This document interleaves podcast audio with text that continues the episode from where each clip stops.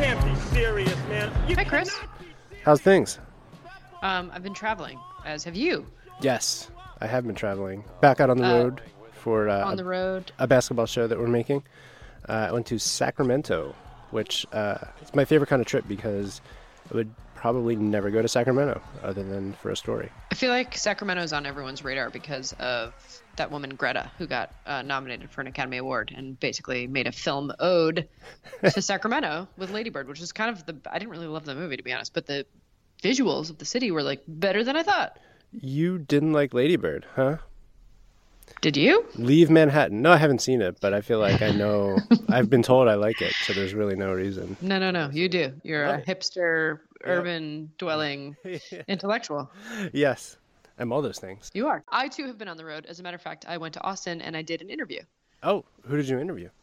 I interviewed Sean Kent, who is more known on tennis Twitter as the Tennis Nerd, and he has a great show called the Tennis Nerd Podcast, which he just launched uh, in the last year. And so I was in Austin on sort of business, and we got a game of tennis in. He made me chicken fried steaks. I met his teen daughters. It was pretty awesome, and uh, I can't wait to share the interview with you. Let's cue it up.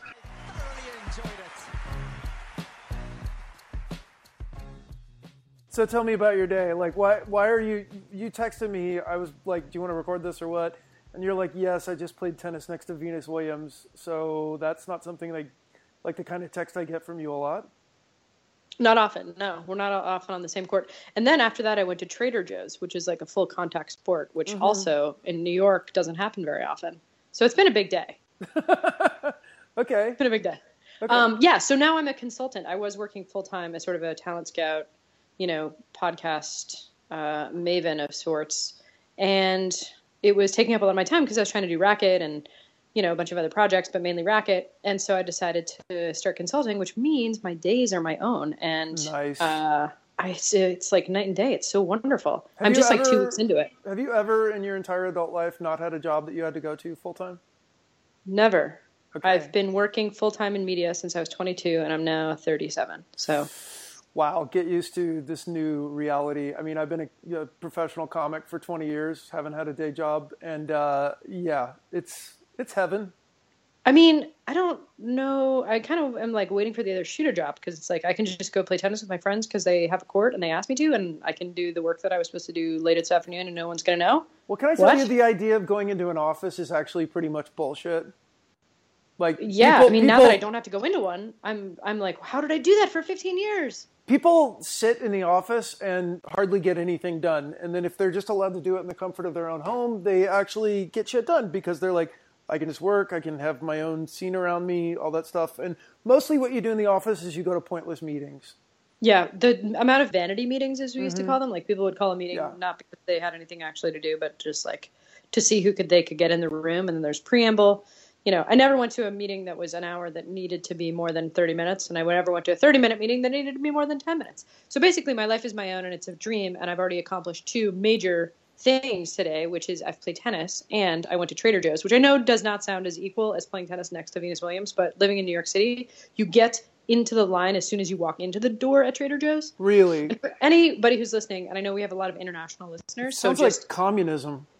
the last time I was there, this old lady accused me of being drunk because I bumped her with my cart, but in actuality, mm. she ran into me. Oh God. It was very upsetting, but it's worth it because they have incredibly fun, weird, like snack foods and healthy things that they source from all over the world. Oh, I love it's like- Trader Joe's. Yeah, it's hard to explain to somebody who doesn't have a Trader Joe's, and now most American cities do, but it's not outside of this country. So it's like, Yeah. ugh, it's amazing. But anyway, I bought accidentally men's one a day vitamins. What? You can't So I'm not sure those. if I'm supposed to take those. Yeah, should I? What's going to happen? You're gonna grow a dick. Oh, that sounds terrible. Well, I mean, But it was only two dollars. I don't mind it. I like I like the having one, but whatever. There you go. Okay, Yeah, so that's what happens. If, the- if you look on the back of Centrum one a day for men, it says, "Warning: You will grow a dick." You will grow a dick. Yeah. That's slightly under uh, 50 milligrams of magnesium. Yeah, too much One magnesium. dick. Um, so, but more germane to our conversation, I did in fact play tennis next to Venus Williams, which was not expected. I was on the court with a couple of my friends playing some doubles, and one of my friends was like, oh, "I think I just saw Venus Williams in the locker room," And sure enough, What? like two seconds later, outruns this like very impressive looking hitting partner with like 40 rackets and tons and tons of like balls and you know sports bands. And then there she is, one Miss Venus Williams. Where was this in New York City? Yeah, it was in Randall's Island, which is the the Sportime club that John McEnroe and his brother sort of operate. Oh, okay. Um, and it was on clay, so presumably she was getting ready for the clay season. Um, wow. You know, kept to herself. Just did, you know, kind of kept her head down. Was on her phone a little bit, trying not to look over too much at her. But like, Sure. it's did kind you, of. Did you tell her to keep her balls on her court? You're like, hey, hey. Yeah, I was like, get the fuck off of my court. we're playing a match. No, but I'll be honest. A couple of times I like kind of had the yips because I was like, this woman can serve 140 miles an hour, and I'm like lollipopping it in. Relatively, it was a little nerve wracking because you don't expect anybody. Like usually if you're at my level and you used to play in college, you're like probably the best people at the club.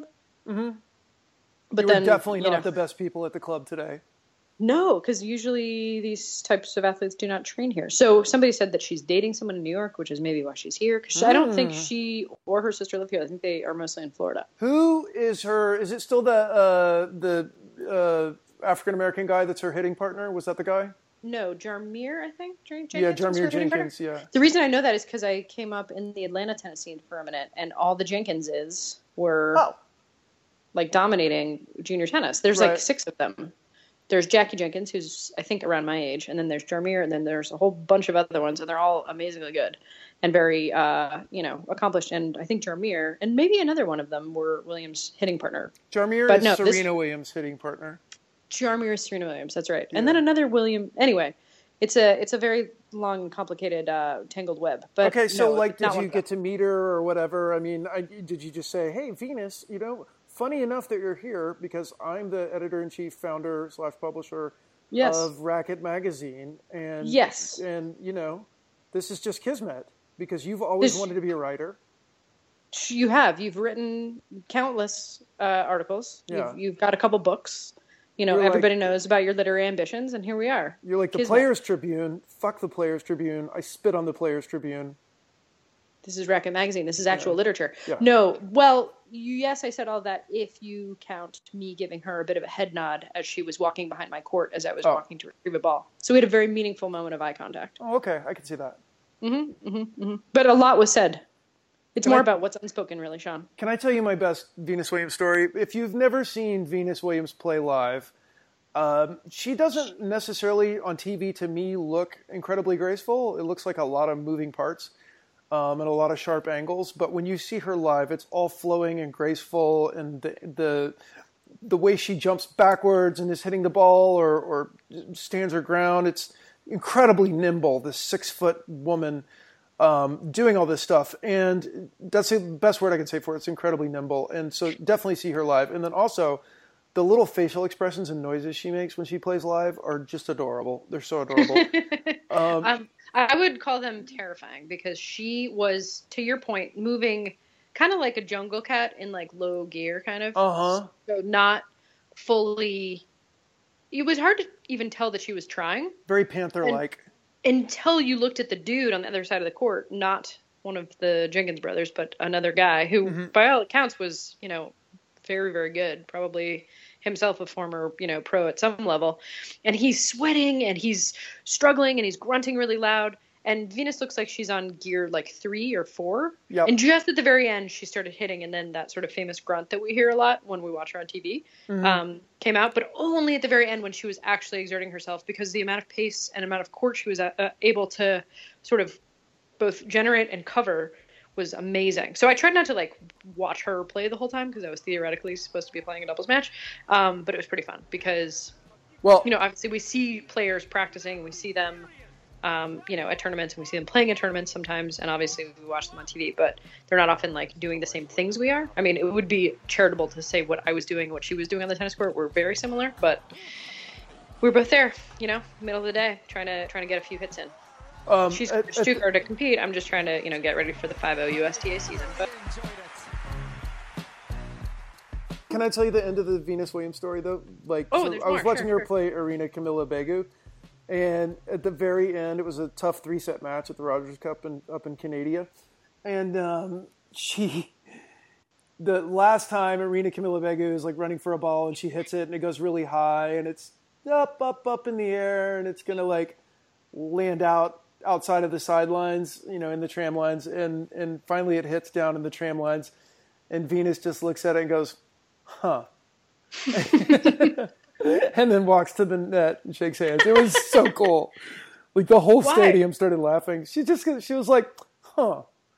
Like, Okay. huh, I did that. It was amazing. Boom. Dude, she's my age. She's brilliant. She's brilliant. It's amazing. I, you think she's got another slam in her? No. Yes. Yes, why not? I mean, don't that's know. hard to say. I don't I don't know one way or the other. I just, you know, um, I think she was I think in- if she's going to win a big tournament, finals last year? Two finals?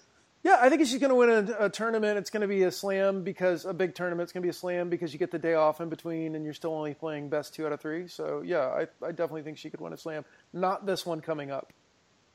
You don't think she's going to win the French? I mean, No. Clay has historically not been her strong suit. She hates it. Yeah. Uh, you know, but Wimbledon, hey, she good match against Garbiñe Muguruza last year. And, uh, you know, Mm-hmm. no, obviously against her until, sister the, the until the second set when she got bageled. The second set was bad, but the first set Yeah. she was in it. Yeah. All right. Um, let's catch people up. You Okay. and I have talked a couple of times on your fantastic podcast, the Tennis Nerd Podcast. Yes. Uh, and I want to hear about how you got into it. You mentioned earlier you're a professional comedian. Um, obviously, you have a love of tennis. Where I want to start, though, is you have just picked up the game a couple of years ago. Yeah, I picked up the game in October 2015. Um, I was uh, teaching like just an hour a morning, a little uh, improv slash drama class at a little school by my house, just kind of for fun. And it was on the grounds of a tennis club, and I've always watched tennis, like way back. I mean, we're talking like Connors, McEnroe, you know, uh, Borg, and Yeah, I've- you're a student of the game, I would say. And anybody who listens to your show will be immediately impressed, far more than my knowledge of like the pros, the game, the history. Like, you know your shit. Yes, I love. I love the history of tennis. I think it's great. And um, no, I never really. I was a basketball player my whole life, and then you know I got to the point where my uh, my knees didn't mind it when I jumped, but they really hated it when I landed. you know, they were like, Yeah. they were like, yeah, go up and get that rebound. Oh, what did you do? Why? That's like when they say, like, I don't like cocaine, my nose just likes the way it smells. Yeah, basically, Yeah, that's Yeah. exactly right. And also, I was just tired of you know the kind of the overly macho attitude of it, of getting elbowed, and you know you get a lot of injuries from other players, and you know I was getting into my early 40s, and just like I'm just tired of like 18 year old guys, you know. Um, so, uh, I so there's a tennis court, like there's a tennis club on the grounds of this little private school, and well, should I say the the school is on the grounds of this tennis club. It's called the Polo Tennis Club in Austin, Texas, and I just went over there one day and I was like, "How much is a membership?" And they're like, "Blah blah blah blah blah blah, discount discount." And I was like, "Okay, I'm gonna sign myself up and my wife up and see if we like it for a month." And that was it, dude. Like, first hit that day. I mean, addicted, right? Once it's in the blood, it's in the blood, and You just like the the ball hit the strings in that way that it's like satisfying when you're like, oh, that's what it's supposed to feel like, and then it just like clicked. Yeah, and I rallied with somebody there. They got, had somebody hit with me, and I didn't do that well. And the way I work in sports is like, oh, oh, you think I'm not good at this? Fuck that. I'm going to do everything I can to get good at this now. So that's kind of how I got into basketball. I got cut from my seventh grade team and then kept going until I was an all star. So, um, you know, So tell you you can't do something. Well, I have to tell you, um, one of the coolest things about the way the direction my life is taken now is that you know people uh, who I know through tennis and magazine and podcast stuff are now like sort of circulating in my world, and it's so so so cool. So I was in Austin over the past weekend. Um, and a really lovely gentleman named Adam Bennett was like, "Hey, listen to the podcast. You're going to be here. I'm going to miss you." Because I was giving a talk at uh, the Blanton Museum with UT, and he was like, "But you should come in and see this Ellsworth Kelly exhibit because there's a link, and he does a famous tennis court painting. It's in the Philadelphia Museum. Just say my name at the front desk." So I went with my friend, and it was awesome. So thank you, Adam. But more importantly, I got to hang out with you all evening on Friday that was really fun. for a tennis slash chicken fried steak slash family palooza. We hook you up, don't you? When you come to Texas, you come to Texas. I mean- any, any anybody comes to Texas, I take care of them. The only thing I didn't do was take you to the Capitol. You know, I mean, Like, you know, uh, there's always next time. Uh, you got me at the airport. yes, I I got to meet your kids. dropped them off at a school dance, which amazing. And Got to like some insight into preteen dating. Holy shit, that's a whole thing. Yeah, Uh, your kids are it. super cool. And then we played at this beautiful polo club that you're just talking about. And I have to tell you, for just picking up the sport, you're damn good. Oh shucks! You're gonna make I mean- me. You're gonna make me send some more blush emojis. Blush emojis. I mean, you're not you're not unaware of your talent because you've now started playing tournaments Yeah, yeah, yeah, yeah, yeah. I'm. I'm and you're crushing people. Uh, well, I wouldn't say crushing, but I'm a 4-0 level player, and that's kind of where I wanted to get to. If I can get to 4-5, who knows? Because that's a level of athleticism I might not have anymore at um, 44 years old, almost. But yeah, I love it. You know what? It's really interesting because tennis and basketball, the footwork is really similar. Mm-hmm. It's really similar, like in how you relate to the ball and watching your opponent at the same time and waiting for their reactions and stuff. What's totally different, and we talked about this, is that in basketball you're constantly improvising behavior, constantly. Mm-hmm. And in tennis, you need to have a repeatable mechanism the whole time through, and that was crazy to me. Yeah. Right. Yeah, and that's the best players don't look like they're trying very hard, like, you know, one Venus Williams, because they're hitting the same shot the same way almost every time. And the efficiency of movement is because of their footwork, because you're supposed to look the same time. On occasion, you'll catch them, you know, out of position and they can still do something amazing or graceful, which is even more impressive. But that's what's so cool about it, I think. Yeah, and the other thing that's totally different, and this is one of the reasons that, and you know, also I got to say, if you watch tennis and you don't play tennis and try to at least play it at whatever competitive level that you're at, you can't completely understand the game Yeah. because the mental aspect of tennis is so different than anything I'm used to. Yeah. For, for instance, in basketball, when I get on the court, I go 100%, 100 miles an hour, super aggressive, very like in your face, you know, just I'm going to I'm going to dominate the other person type behavior, right? And you don't stop to think. There's no like fighting with yourself or whatever, you know. I mean, you miss a shot, you go grab the the rebound and elbow the guy in the face, right? Yes. tennis i mean I, I like to talk smack you know in tennis man it's just dude it's it's the toughest thing i've ever done mentally period It's so hard. And I actually, um, I totally agree with that assessment. And I think like one of the things we talk about on the podcast a lot, which is why I wanted to talk to you about playing tennis, is like we we try to celebrate a watching tennis in person, just because it's so so so much better than watching it on TV. Um, and then b playing it even especially at the rec levels because it teaches you so much. And I and I now because I've been doing more racket stuff in the past year um, you know, I've been a journalist my whole career, but usually I'm in the press room of like, you know, the state capitol or Yeah. the, you know, the White House or on the campaign trail or whatever it is. And I haven't spent that much time in sports journalism because I was a political journalist. And what has struck me is, you know, I'm generalizing, but generally the lack of sympathy or empathy that a lot of the journalists have for the players. And I Right. have to believe that it's because not very many of them, not much less, have never like competed. I, I don't think a lot of them have played ever, no and i'll go and you it's bananas to me. i'll go you one further i will say that the tennis writers that i like i know for a fact and the ones that tend to be more empathetic in their writing and therefore i think become better writers because empathy is necessary to good art um, or good anything and uh, you know except maybe being like an executioner i guess empathy wouldn't help there Yes, great example. Yeah, um, but uh, th- I know for a fact that they play tennis, that they try to play it on some level, at their own level, and they can relate to it. And and you know, I think that's I think that's kind of why some of the golf announcers are so good because they all play golf. They love golf. They play golf, right? But golf Yeah. is not like a sweaty endeavor. Tennis is a sweaty endeavor. You got to get out there, and I don't know if some of these guys do that. No, I don't think so. And I remember I was in uh, I was at the tour finals, the ATP tour finals in London, and I ran into a, a journalist who I actually really like, who was like, we were talking about a player, and they were like, oh, they're done, it's over. You know, the only way that they had any leg up was just fitness, and now everyone else is caught up. And it was just like maybe that was true, um, but it was just like so unempathetic. And actually, this player that we were talking about has gone on to like do pretty well this year. So, you know, in that case, it wasn't it wasn't accurate. I mean, but it was just like the stunning lack of empathy was kind of like whoa. On the other hand, you know, you get somebody like Gimelstob who played tennis, and this guy's like just like a fucking blowhard. Um, you know, or some of the other commentators. He's who, very empathetic towards tennis players. That doesn't mean I like his.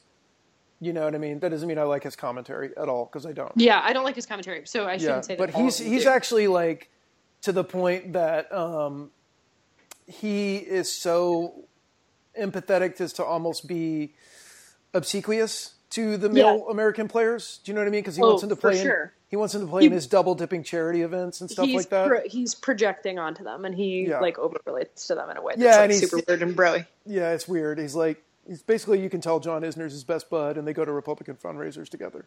Gross. They're both so gross. Yeah, If I never see another one of those dudes again, no thanks. They were just in your neck of the Fucking woods. disgusting. Isn't there? Um, I I actually know they were they were down in Houston the weekend you were here. We should have gone down there. Uh, yeah. First of all, No, Houston never. like- I know. I'm joking. Never. Houston smells like poop. Does it not? Oh, oh, definitely. Depending on the neighborhood you're in, there's so many chemical plants and refineries and stuff in the Houston area that I mean, you go to the wrong neighborhood and it just smells like death. It smells like a skunk died and then someone opened up the skunk and poured in rancid rancid milk and deer shit and then you go. sewed the skunk back up and then put it in the sun and then pissed on it and then like I don't know, left it Incidentally, I think while. that's their city motto. Yeah, we smell like skunk. It's a little verbose, but you know, we smell I like think that's part of their that's advertising. on. It's one of the worst smelling places. It, uh, you know, not without its charms. But it's Has not smelling. universities. It's not smelling bad from natural things. It's smelling bad from like cancer. Right. Yeah. You are like, this is what the world's going to smell like after we deplete all of our fossil fuels and everyone's fighting for jugs of water. Yeah, and also the country club where that tournament's at is absolutely the most exclusive country club in all of Texas, and it's effing gross. Like, I'm not down they don't that. like women or people of color, or like they'd be like, you're a homosexual. No, there's like a there's like a waiting list for you know other. It's it's a, one of those people where they have like debutantes and social occasions, and you know it's it's as Gimelstob said, this tournament's on everyone's social calendar. Like Gross. ah. yeah, it's awful. gross. That the whole thing is gross. Um, you know, And it's all American players mostly. that's it's that was the that was the bummer part. It was all American dudes. the the level of competition is not good. It's like a bunch of Americans and Fernando Verdasco every year. Yeah. Uh, Fernando Verdasco not did not have a great tournament. Um, Querrey did not have a good tournament either. No, I don't know what's wrong with him. The first match, um, just real quickly on him. The first match, he didn't really look like he was trying, but he still beat uh, Bjorn Fratangelo, which is not hard. Yeah. And then the second match, he also did not look like he was trying, and he lost to Ivo Karlovic. So, I mean, I, guess I at don't least know. Ivo It's- Karlovic serves like 185 miles an hour. Yeah, yeah, yeah. But here's the thing, and you made this point on Twitter, which I thought was a a really good one, which is actually kind of my beef with the American tennis establishment anyway. It's just like, why aren't all these dudes in Europe right now? Yeah, I don't know. I don't know why you would play a little 250 down in Houston, Texas. It doesn't have any prize money anyway, other than you know lack of ambition on European clay. Why aren't they in Monte Carlo already?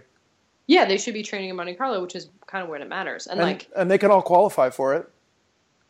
yeah, actually, all of them could. They're all ranked high enough at this point to to qualify. I mean, Yeah. look, I guess I was happy that Steve Johnson won. That was a nice like embrace that they had at the net. He beat Tennys Sandgren, you know, our alt right tennis player. Yeah.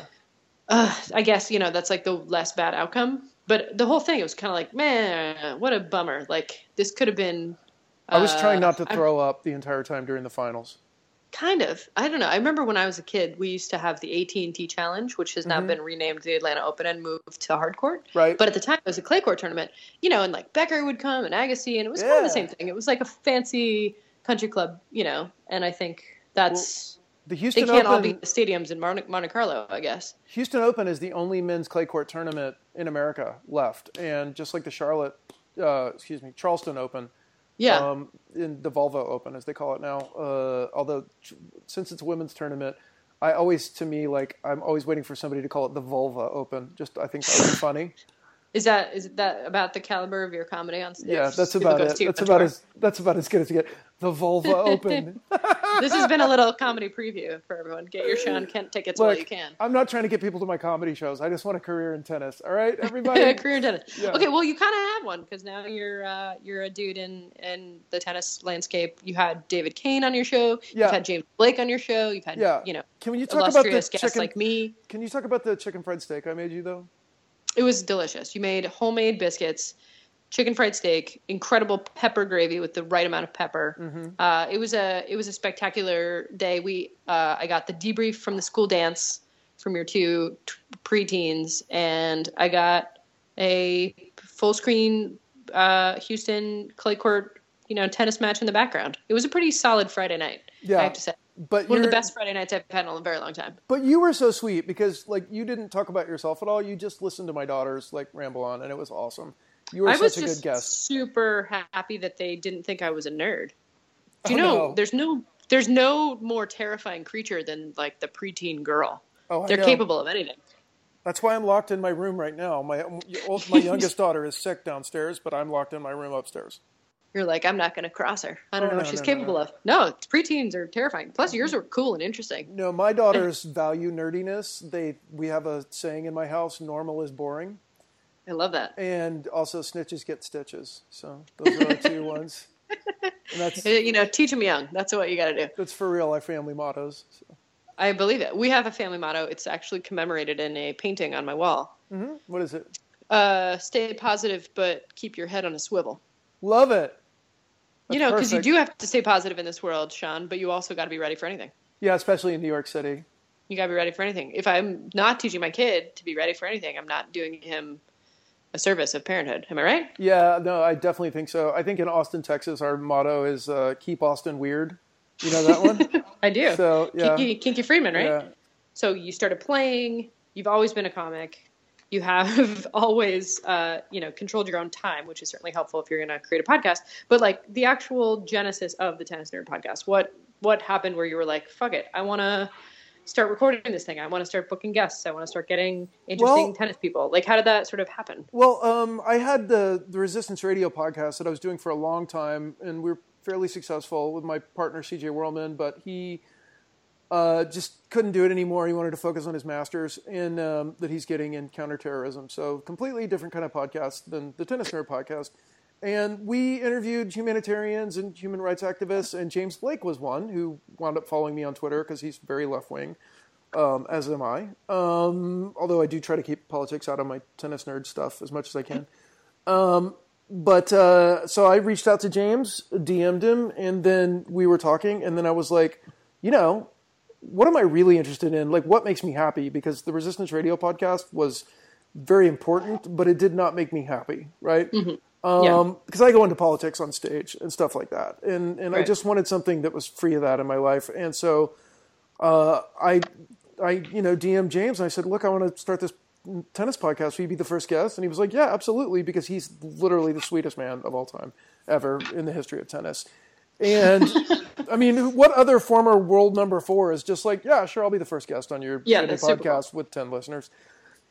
and then I reached out to you, and you were my second guest. And honestly, it's been all kind of awesome from there. Uh, people, I just had David Kane from the WTA networks. I mean, the tennis community is really open to talking about tennis and really accessible. And you know, the thing is, that I never thought that I would want this, but I'm I'm really tired of like traveling and being on the road and stuff as a comedian. And uh, the next step for me is to work on cruise ships and stuff because it's good money and blah blah blah. And I may do that, but I really want to try to work in the tennis industry. So I've just been, in whatever form that takes, I've just been putting all my energy into it, and and I love it. You know, I told David Kane, I said, "You have my dream job, dude," because he basically watches the WTA for a living. I was listening to that episode like eight screens at a time, Yeah, timing his, you know, watching for like if it's in Australia, he'll like set him his alarm to be up all night and like yeah, it's a dream scenario. that sounds wonderful to me. It sounds pretty awesome to me too. I have like picture although it would be great if I were doing it on like my yacht. Yeah, well, definitely. Well, that's coming. yeah, you. I mean that's just the next step. Independent publishing has long been known as a uh, fast track just to yacht ownership. So I'm well on my way. Well, one thing I have to say that was really inspiring to me was to see Racket Magazine because it, Racket Magazine started publishing just a few months after I started playing, really, it, and maybe a little bit longer than that because it's you're only on the sixth issue now. But to see somebody like you and your partner who have taken their passion and tried to make something cool and artistic and creative and, and, and bring a level of literature to the writing about tennis and great art and illustrations and paintings and everything. It was just really inspiring to independent content producers like me to see somebody Yeah. do that and take it to the next level and be as successful as you've been. And then to get to know you too, like you're you know, you're a very inspiring person to talk to because your energy's good and you just believe in what you're doing. And so, you know, it's it's it's been really a cool thing to do this alongside the growth of Racquet. That's awesome.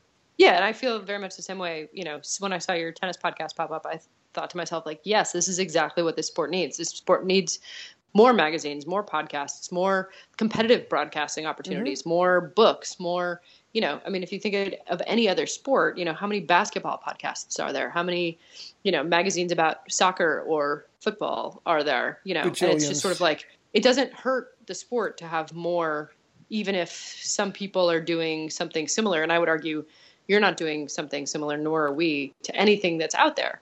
And like mm-hmm. eventually maybe there will be something that is similar to one of our two endeavors and maybe that'll be a good thing because it'll mean there's the health of the sport and the size of the sport can sustain you know mul- you know multi- a multitude of voices. And to me that's like actually the point it's to get more people excited about this thing because it is so awesome and so at the end of the day that's kind of what i take as you know the ethos of like the more the merrier let's all like nerd out and get really pumped about this sport whether we're playing it or talking about it on podcasts or writing articles about it or you know streaming it on like eight different screens simultaneously like david kane because it's like that's what the point of it this all is to me so Yeah, and, and to grow the sport we love. And I think what's great about what what we're doing is that it's outside of the corporate parameters of tennis, which is a very corporate sport and very conservative in how it covers itself. We're doing it from the fan perspective, um, and we can say whatever we want. We can be mad at tennis for the way that tennis presents itself, the way that tennis is unimaginative in its vision to grow bigger as a sport. Um, and I think that those kind of independent voices are going to be really important. And I think eventually they're going to seep through to the mainstream, and it's going to it's going to only be a positive thing because of it. And you know, I'm just so happy to see Racquet be so successful. And when you told me you were going to do it full time, I was like, yes, life is good. So well uh, i'm two weeks in so let's see if i end up uh, you know a total train wreck or you know maybe i'll come down to austin and have chicken fried steaks every friday I was going to say knows? you can definitely definitely stay in our spare room. So well the world's our oyster all right sean thanks so much for making time for me uh, until next time you're welcome. Thank you, Caitlin. and great to everybody great to please go check out the tennis nerd podcast it is so good Awesome. All right, so that was Sean. Anybody who wants to hear more of his hilarious banter uh, should check out the Tennis Nerd podcast. Um, and I'll be back next week with another chat with my dear friend, Chris Neary. All right. I'm the dear friend. Okay. Bye.